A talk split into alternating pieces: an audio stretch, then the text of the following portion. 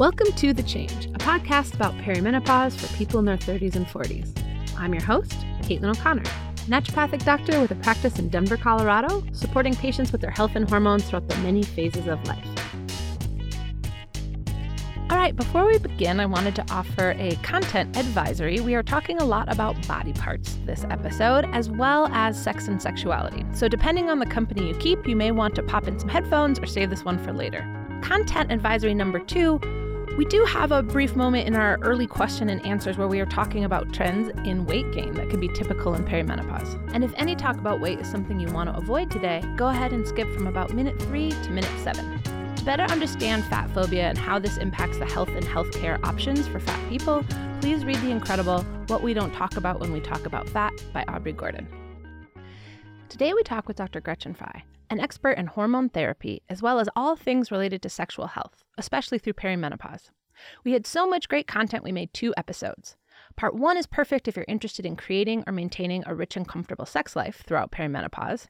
And we also review how hormones impact vaginal and vulvar tissues, what changes folks might experience, and the very effective treatment options that are available. And part two is all things hormone therapy and is a deep exploration of the risks and benefits of this approach and what this therapy can and cannot do. Today we have a very special guest, Dr. Gretchen Frey. She started her clinical practice as an OB-GYN in 1989, and over the years she developed a special interest in menopause and sexual health. She's recently retired from clinical practice and focusing on her encore career as a sexuality educator, presenting to other healthcare professionals, patients, and student groups about the medical side of sexual health. You can learn more at GretchenFreyMD.com. We'll have links to that in our show notes. So, welcome, Dr. Gretchen. How are you? I'm well, thank you. I'm excited to be here today talking about some of my favorite stuff. Perfect. So, I start all my interviews with the same three questions just to kind of break the ice, get to know you. Uh, so, the first question is What is something you do now that your younger self would have judged you for? That was a hard one. I ha- it's good I had a little events warning. I had to really think about that. Um, I and I decided it was coloring my hair. I always ah. said I ah. would never color my hair, and of course, why would I? Because I had great hair when I was younger. it was really long and really blonde, and yeah. But then it changed, and and it made me sad, and so then I colored it. so my my answer is wearing comfortable shoes, right? And I still, you know, I still like heels. I still wear my heels. But when I was younger, it was like stilettos are nothing three inches or more. Like I was wearing heels. I was not taking them off at the wedding party or the, you know, reception or the club. I was wearing them all night long. I was 100% willing to suffer, but I'm no longer sort of willing to suffer that way because I'm like, oh yeah, that really hurts. And that hurts differently, right? like it hurts for a few days now. So I like that question just as far as like softening our judgment about like both our choices and the choices other folks are making. Good idea. I like it too. Uh, so, what surprised you about your perimenopause? The weight gain, because I was not going to gain the weight like everybody else did. and that's exactly what every patient would say coming into my office. What is this? Often with expletive inserted. Yeah, that was a nasty surprise. Let's talk about that a little bit more because that is such a huge concern that people have. And it's so hard for me because what I'm constantly struggling with as a doctor is how do I address these real concerns people have? And the fact that I think it's reasonable to have like an aesthetic preference, right? Like people should be able to do whatever they want with their bodies. And also, how do I wrestle with the fact that so many of the sort of beauty standards and ideals that we have are sort of created by this like capitalist patriarchal let me sell you something to fix this quote unquote problem and the fact that almost everybody has some degree of like body dysmorphia or disordered eating or shame around their body. So like how do all these things exist at the same time and, and how do we address them? That is such a huge clinical topic that i'm always wrestling internally. Like yes you have a concern but it's a physiologically normal process, and it's probably to some degree not hugely impactful on your health, right? Especially if people's labs are looking good, they're active. How would you address that with folks? Yeah, I've struggled with this over the years, and I've never come up really with a perfect answer yet. But what I try to do is is to emphasize this is physiologically normal. And I say to them, you know, I've been lucky enough to go to a lot of different places in the world. And I notice that no matter who the people are where I'm hanging out at the moment, the older people all have thicker middles. And, you know, they're not necessarily American and eating crap and never exercising. Many of them are extremely fit and eating very well, and they're healthy in every way, but our shape just changes as we get older. And you can, through great effort, keep yourself thinner and maybe even keep that waist a little bit thinner, uh, but it requires tremendous effort. It's like the six inch heels. How much do you want to torture yourself Yeah. to maintain this? And I think we have some false assumptions like if I lose weight, I will be happier. And sometimes when folks are going through this transition, not only are they already having like mood disturbances or mood changes, but there's this fear, I think, of losing that youth privilege or pretty privilege where if people were in smaller size bodies and sort of fit the mold of a more traditionally attractive person and they were kind of checking all those boxes and all of a sudden that starts to shift and change. There's this big fear of like people aren't going to pay attention to me. And that is also like a real thing. Like you don't want to say oh don't worry about it. Nothing's going to change. Everything's going to stay the same. It's like i think that there's like a real anxiety there but also helping folks explore that like well why do you feel this way? And honestly what would change? Like if you lost 10 pounds or 20 pounds or how would your life actually change? And could you just be that happy now like or maybe there's some other things that are impacting your true happiness but you're focusing on the weight piece because it's easier to control i don't know it's a Yeah. tough one Two two useful thoughts I have are the phrase "my body has been a friend to me," and you know you need to be kind to that body. It, it helps to see it as a separate entity sometimes, but as as one that's that's a, a dear and cherished one. And I, honestly, the other thing that helped me during this time was, as you know, my husband and I, when we retired, um, we've been living part of our time in Italy, and you know it's a different attitude there. I'm not saying Italian women don't torture themselves to be thin and wear stilettos and such because they do, but there's definitely much more acceptance of uh, older women as still being uh, very feminine and very attractive, and that has been a kind of a healing thing for me with this aging body. Yeah, that cross cultural piece is so important because I think when we're talking about, you know, what's normal in America, our culture is not super accepting. But if you look cross culturally, that's not universally true. So I think stepping outside of that piece can be really helpful as well. And then my final question is what did you enjoy about perimenopause? I have to be just so boring and say I, I enjoy not having periods anymore. I had the easiest periods; they were never hard, uh, but it's really cool to not have to worry about that and pack extra stuff when I travel and Yeah. and all of that good stuff. Freedom. There's freedom on the other side. Yep. All right. So we will start with the topic of sexuality and sexual health during perimenopause. So, what led you to this specialty? Well, I think sexuality is at the core of who we are. Sex has always been one of my favorite things to think about and participate in. So mm-hmm. I think everybody ought to at least have the chance to feel that way about it. As I took care of more perimenopausal and menopausal patients, it became clear that this was a, a huge troubling aspect of this change over time. And, you know, having entered that age myself, it was even more personal and more interesting to learn about it, uh, learn how to deal with it, and help other people to do the same. And in your experience, what challenges with sexuality are people experiencing most during perimenopause? There are a lot because perimenopause truly affects every aspect of our lives the, the psychological and emotional aspects, sometimes cognitive, certainly physical and physiological.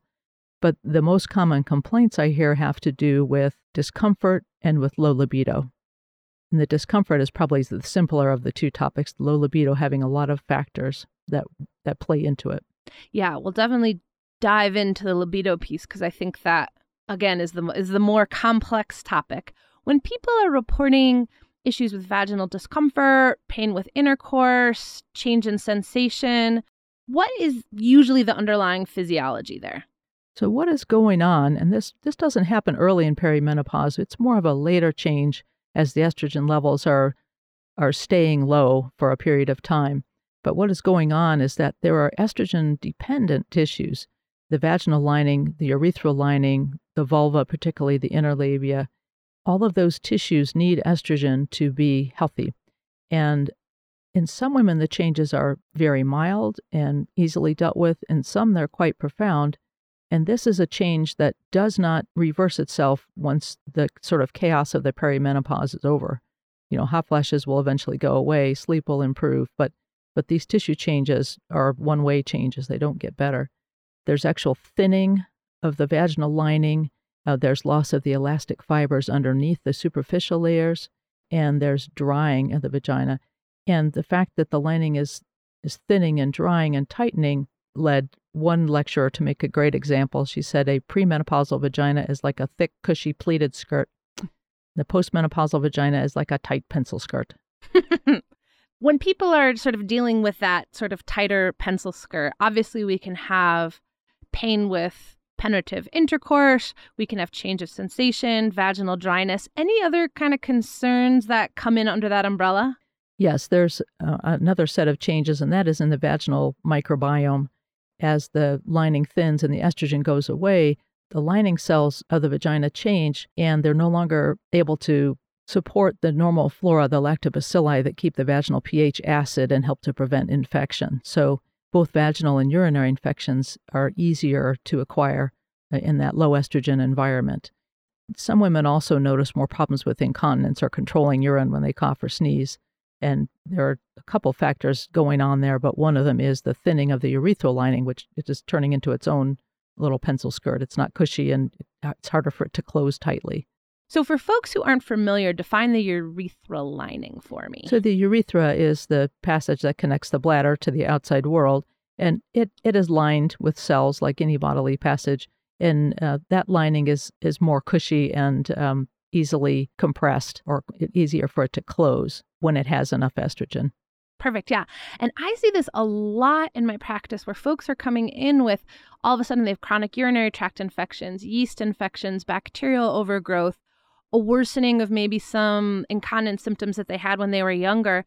And I'm often shocked at the fact that nobody has addressed the vaginal microbiome. Nobody's addressed the vaginal tissue. They're basically getting antibiotics, antibiotics, antibiotics, versus anyone taking a look or considering, oh, maybe some estrogen could be helpful in this person so that we can reboot the lining, get the microbiome back in check, and we can sort of prevent some of these infections. So I think that's a really good topic for folks to have in their mind that if they start having some of these issues, yes, it could be, you know, sort of a one off bacterial imbalance or infection, but a lot of times we want to look at that underlying cause so we don't have to worry about the repeat exposure to antibiotics and things like that.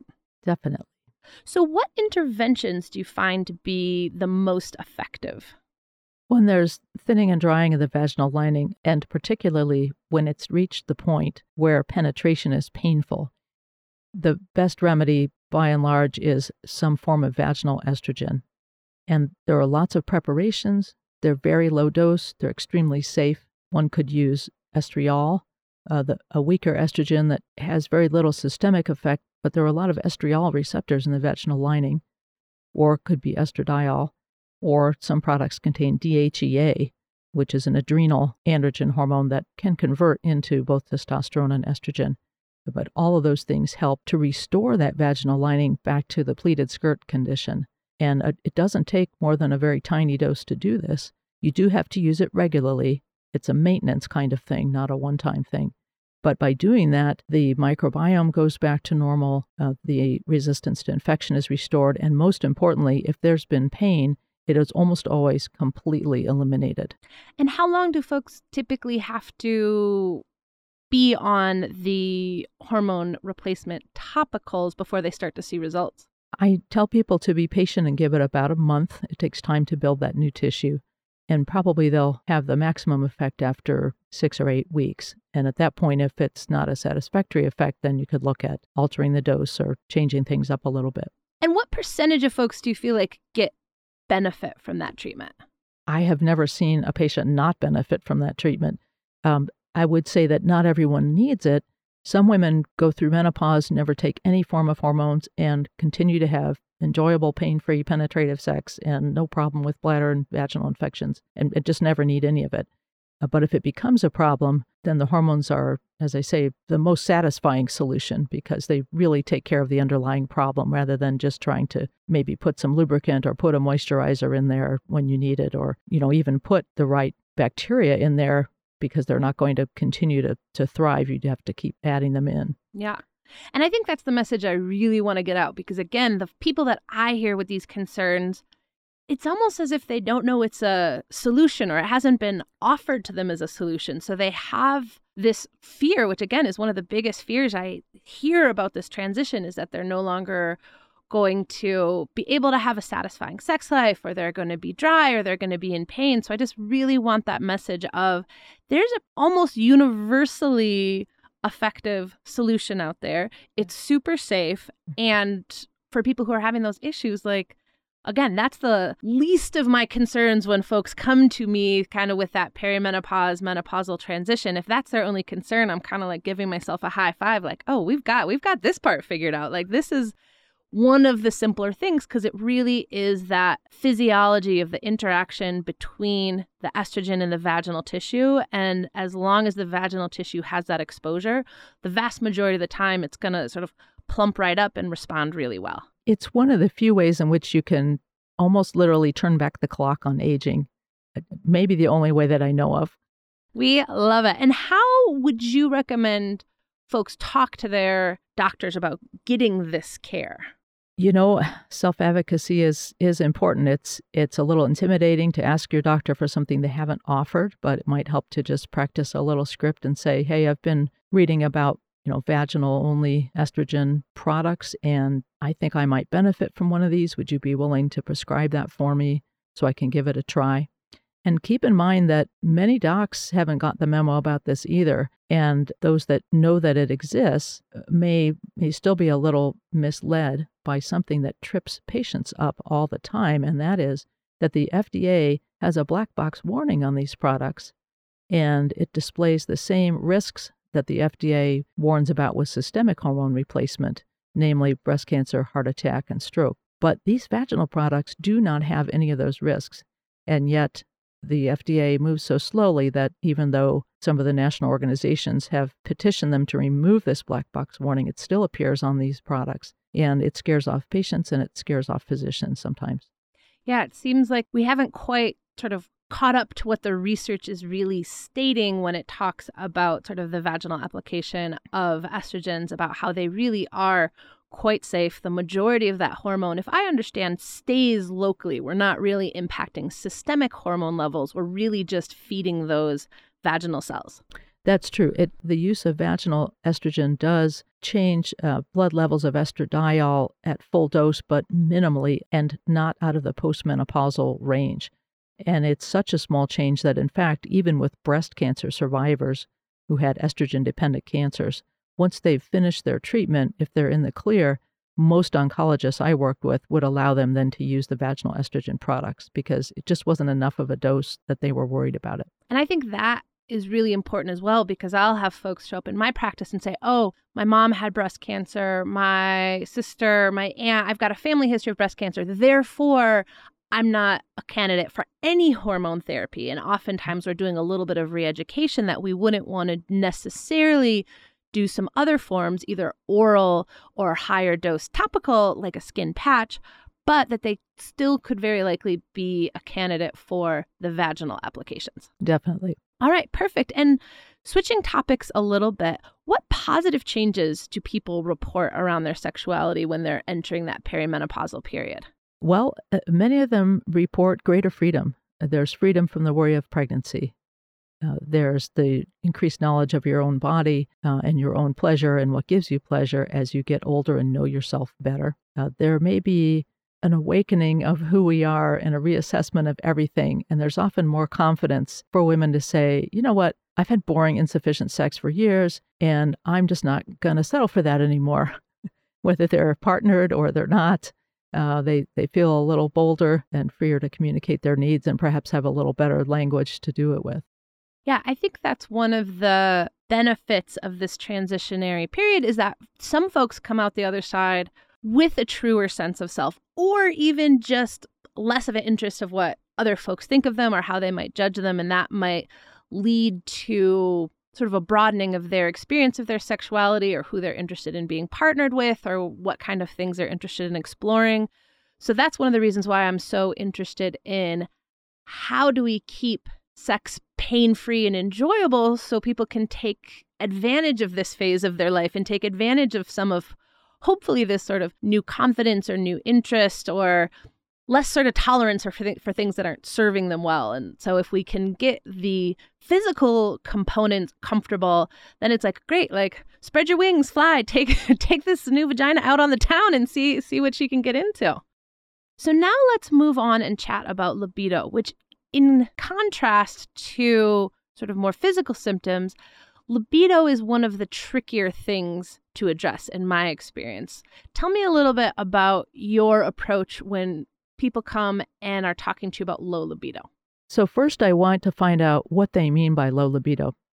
For some women, this means I look at attractive men or women, depending on their orientation, uh, and I feel desire, but with my partner, I just don't feel any desire. Or it might mean to them, when my partner and I do have sex, I generally get into it and I start to get aroused and I feel good and it's enjoyable. And I think we should do this more, but I just never think of it. That's probably the most common scenario. And for some, it just means that there's a libido mismatch. Maybe they have a partner who's still very interested, who's still asking about and, and pressuring for sex very often, but their desire doesn't match. And so they feel that they're abnormal. But the general scenario where there's either a mismatch or there's a lack of wanting to initiate sex, that's has several factors to it. One of them is if we're in a long-term partnership, the beginning of a partnership is always new and exciting. And I'll just mention a book as an aside that's very good. It's Esther Perel, P E R E L, and the book is Mating in Captivity mm-hmm. where she talks about newness being exciting and attractive and routineness being boring and not attractive. And how do you bring that newness into the ongoing relationship? And then there's the piece where, you know, perhaps we do need to tune up on our relationship. A lot of women, as I mentioned before, have put up with boring sex for years. And why would they get excited about having boring sex? And they need to have that conversation about uh, maybe exploring some new territory. And then there is spontaneous desire versus responsive desire. Yeah. We're all sort of brought up with this model, maybe based on the Kinsey work or what have you, that desire just happens. And when we're young, it, it often does. You may be just walking down the street, and again, another lecturer recently said, lightning bolt to the genitals, boom, suddenly I feel desire. And then you either go home to your partner or go out and find one and hopefully consummate that desire. As we get older, there's less of that. You do see it when people start new relationships sometimes. Uh, there's a lot of spontaneous desire, but more often we see responsive desire. And what that means is intimacy begins first. Uh, we may not be in the mood to have sex at all, but if we uh, cuddle or stroke or start to make out a little bit with our partner, then arousal begins to happen. And that is normal. It is, in fact, more the norm than not as we get older. And so sometimes once women find that out, they realize, oh, there's nothing wrong with my libido at all. And that's when you talk about, you know, instead of just falling into bed together, you plan for a date and you let some anticipation build and some suspense. And maybe you think about setting a mood and whatever way that is, whether it's a, a date or whether it's the physical environment. And and that's how sex in the second half of life differs from sex in the first half because it does doesn't all happen suddenly and quickly and it's over with. Actually, it can be more delicious and drawn out and a little more quality over quantity. Yeah, I think that contrast between spontaneous arousal and situational arousal is really important because I would say that is one of the biggest things I find when people are talking to me about low libido is they define libido as like a, a, lightning bolt to the genitals. You're just walking around and spontaneously you're like, oh, I would like to have sex right now.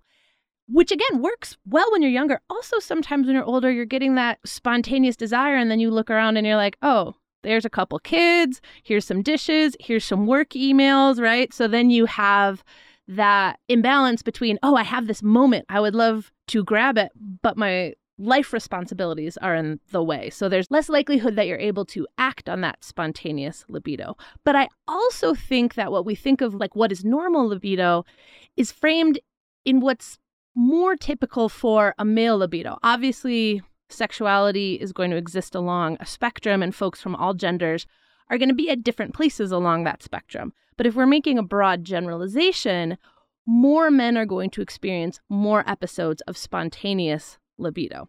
And then if you compare that to more women, especially as they get a little older, and I think our brains start to be more sensitive to stressors, especially stressors around working and parenting and taking care of our parents as they get older. As those stressors mount, it tends to shift away from more spontaneous to that more uh, responsive libido. Uh, and I think a lot of it comes from that sort of patriarchal what is normal for men is the norm, and what women experience is pathology, right? I think that's very well said.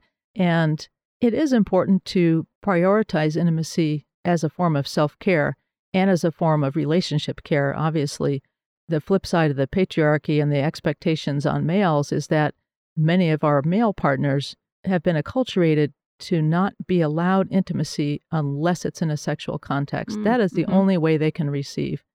And, uh, you know, they're stressed out as they get older too. They're worried about performing, they're worried about satisfying their partner. It, it's really important for the two partners to to have intimacy, whatever that looks like.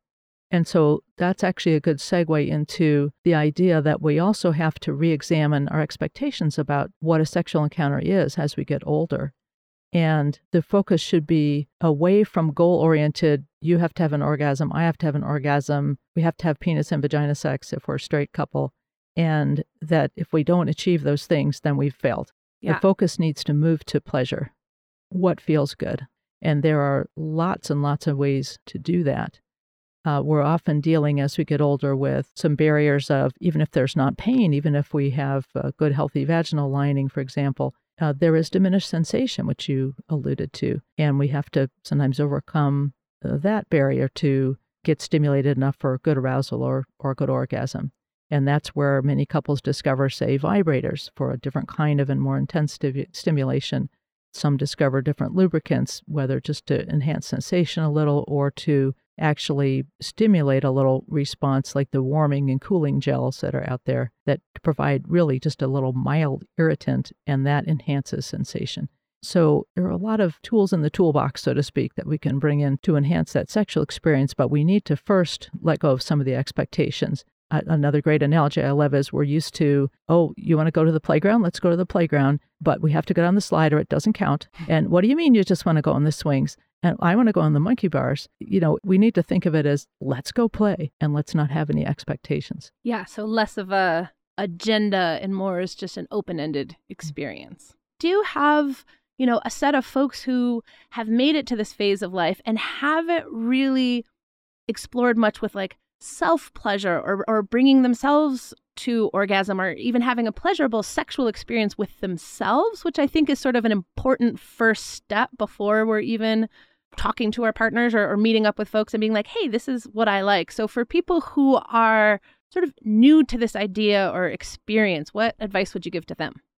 Thank you for bringing that up. That's an excellent point. Uh, many of us received little or no training about what sex should be as we were growing up and may have gone straight into a marriage where our partner had an idea about how it was going to be.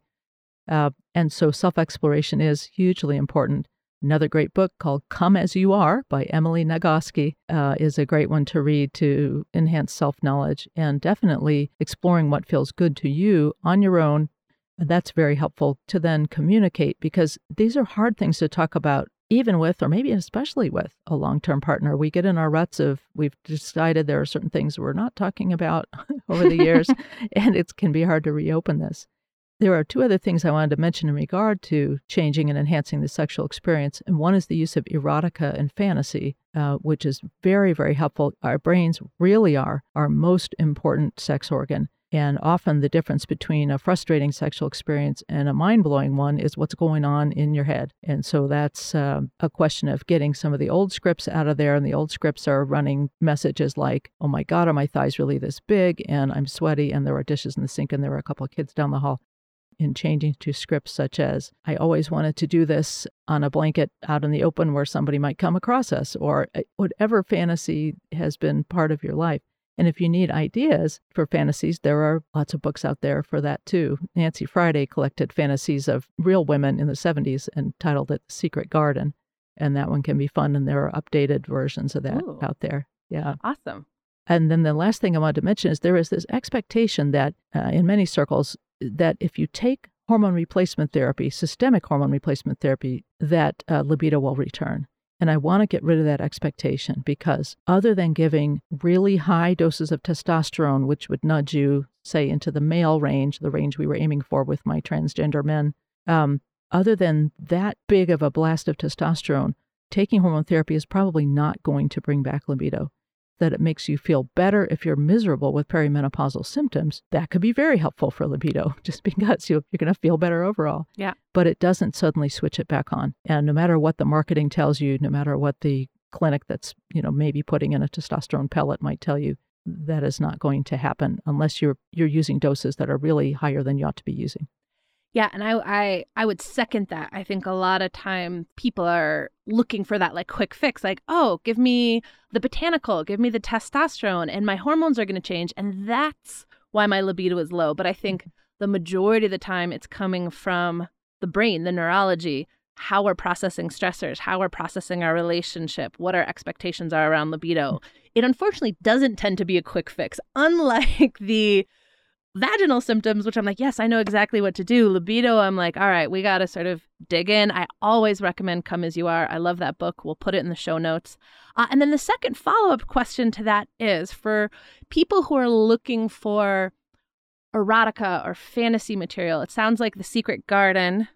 We'll find that. We'll link that as well. Anything else? Because I think there's this big stigma or barrier where people are like, how can I access erotica or pornography that's going to speak to me that isn't just going to potentially worsen some of those misogynistic scripts that are that are already running in my head. So do you have any specific recommendations for folks who maybe aren't familiar and are, wanting to dip their toes in the water? Right. It's a scary thing to, you know, yeah. go onto the just hop into the internet and, and put in looking for porn. pornography. there are female uh, pornographic filmmakers that are making um, probably three decades ago, they would have called it soft porn, but today I think we'd call it feminist porn or feminist erotica, even. And uh, one name that comes to mind off the top of my head is Erika Lust, L U S T, who's a Swedish filmmaker. Uh, and she has a, a channel uh, with features that are very much more romance oriented and affection oriented, and yet they're still erotic uh, yeah. without being explicit and hardcore. Uh, and another one is Jessica Drake, who makes the Wicked Films. I think Wicked Films is her company. Awesome. And very interestingly, she collaborated with Joan Price, who is a matriarch in the sexual education community, and they made a film called uh, Wicked Films Senior Sex, in which they depicted real seniors having real sex in a real love relationship. And there's also a big educational component to some of the films. And so those can be wonderfully helpful and interesting and moving for people. Ooh, perfect. Love that. Yeah, because I think finding an entryway, and then if folks are like, ooh, I'm kind of into this, and maybe are looking for more sort of explicit or hardcore, women owned, women run, gender diverse, thing, things like that. So and not necessarily going ethically the... done, no sex trafficking involved. You know, there's consent involved. Yes. Yeah. Yeah. We want to be seeing, you know, consenting adults having fun. Right. I think is the the first step for any enjoyable yeah. sexual encounter. And then finally on this topic, what is one message you wish that all perimenopausal people could hear in relation to their sexuality? This is just the beginning of a great new phase. I hope you enjoyed this episode. And remember, we had so much great info, we made another episode. So in part two, we'll be digging into the ins and outs of menopause hormone therapy. Thanks so much for listening to this episode of The Change, a podcast about perimenopause for folks in their 30s and 40s. I'm Dr. Caitlin O'Connor, and our executive producer and audio engineer is Janice Matsko of Empowerment Ventures. Theme song created by Lady Gang Music from Denver, Colorado. You can check out show notes and find and share episodes at drcaitlin.com slash podcast. And while you're there, you can sign up for my newsletter. This podcast is a labor of love, and if you like it, please tell your friends and subscribe, rate, and review on Apple Podcasts, Spotify, or wherever else you listen. Now for the legally appropriate disclaimers. This podcast is for general informational purposes only. This does not constitute the practice of medicine, and this podcast does not give medical advice. No doctor patient relationship has been formed. Listeners should not delay or disregard medical advice for any condition they have, and if you aren't getting good care, advocate for yourself, explore your options, and try the best you can. Until next time, I love you, and you're doing a great job.